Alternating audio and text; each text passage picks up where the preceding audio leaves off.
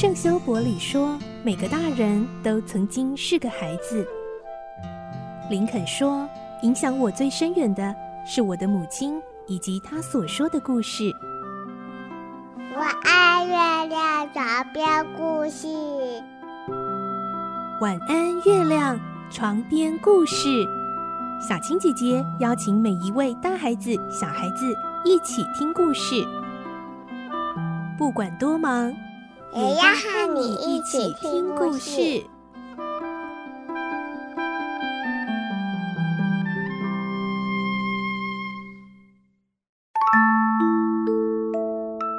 晚安，欢迎你和我们一起听故事。我是小青姐姐，我们继续来听《环游世界八十天》的故事。今天是三十二集喽。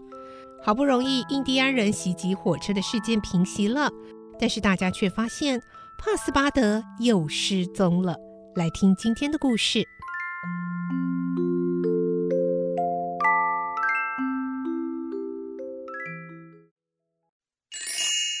环游世界八十天，三十二集，帕斯巴德被掳。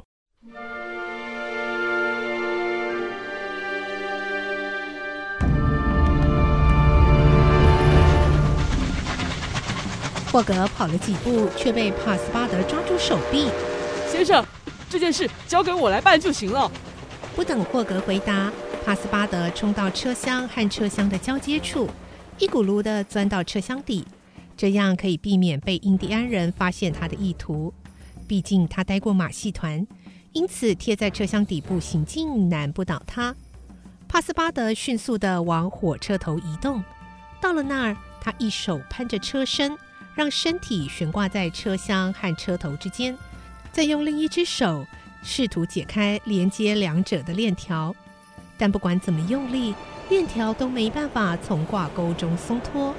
正当帕斯巴德急得全身冒汗的时候，因为火车头的牵引力变得更大，使得链条咔当一声，瞬间从挂钩中挣脱出来，火车头脱离了其他车厢，单独向前横冲直撞。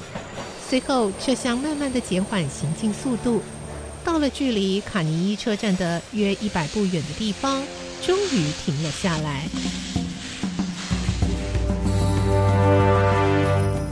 卡尼伊车站人声鼎沸，大家看到火车头像子弹一般穿过月台直射而过，个个吓得目瞪口呆。站长也立刻联络守卫要塞的部队前来处理。而当旅客车厢还没完全停下来的时候，那些原本在里面打劫的印第安人早已发现情势不对，迅速逃走了。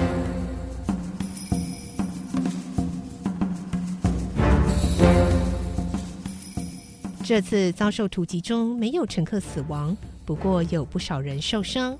卡尼伊站长连忙请医护人员紧急救援。历经这场劫难之后，大家都十分激动，有的人甚至惊魂未定地抱头大哭。这时，霍格遍寻不着帕斯巴德的踪影，只好请求列车长清点人数。清点之后，这时帕斯巴德和两名乘客失踪了。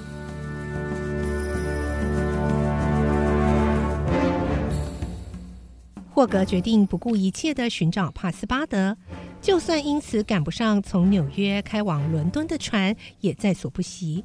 他找到镇暴部队的指挥官，要求指挥官派人协助搜寻失踪者。指挥官问：“下落不明吗？是否也有被杀害的可能？”这不能确定啊，或许是被印第安人掳走了。嗯，如果没有人看见他们被挟持。而我却派人深入印第安人的部落，那么很可能平白牺牲又一无所获。失踪者里面有一位是我的仆人，他冒着生命危险把火车头与车厢之间的链条松开，才让车子不至于整辆出轨。即使希望渺茫，我还是要想办法找到他。如果您不肯派兵，那么我就自己行动了。指挥官听了霍格的话，非常感动。许多士兵也表示要陪霍格前往，于是指挥官从志愿者中挑出三十名，以协助霍格展开救援。费克原本也想加入救援，却被霍格婉拒。他请求费克留下来照顾俄达，并吩咐费克，假使他遭遇什么不测，一定要为俄达好好安排生活。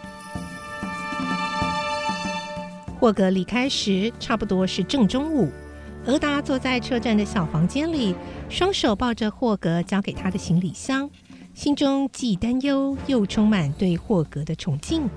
像这样的人才是真正的英雄。费克则不安地在月台上走来走去。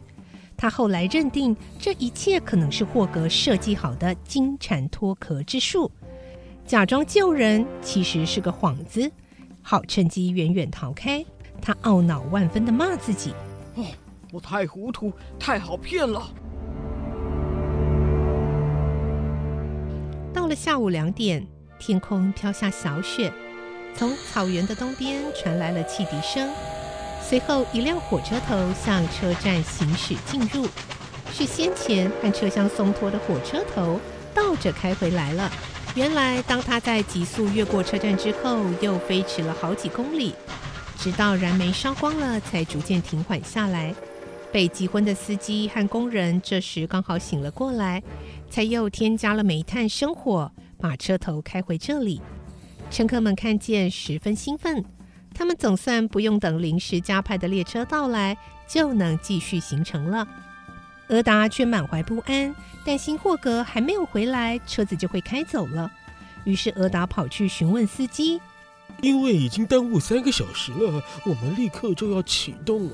可是有人失踪了，而且乘客当中有一位绅士赶去救援，至今还没有消息呢。你能不能再等等啊？”“呃，真对不起啊，我们不能再等下去了。我再说也不一定等得到啊。”“那么临时加派的车子什么时候会到呢？”我们呢，已经打电报取消了。如果赶不上这班车，就只好等明天傍晚的车次了。就这样，火车开走了，只剩俄达和费克两个人留在雪花笼罩的小车站里。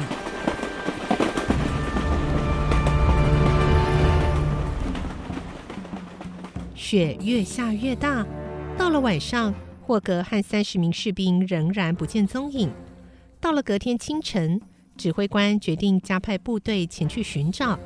就在这时，草原的那一头出现了整齐的队伍。走在最前面的是霍格，然后是帕斯巴德和另外两名失踪者，接着是士兵们。帕斯巴德的确被印第安人抓走了。昨天夜里，他们趁机要逃离印第安人的部落时，和对方发生格斗。幸好搜索队及时赶到。有惊无险地把他们营救回来。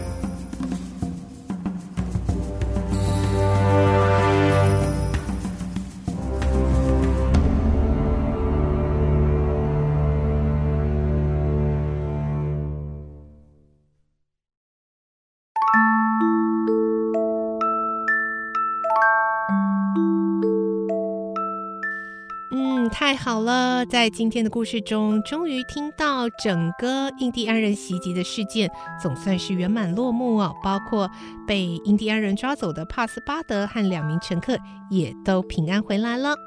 下个礼拜《环游世界八十天》的故事就要进入最后精彩结局喽。他们真的是关关难过关关过啊，各样的挑战呢跟冒险真的是没有断过。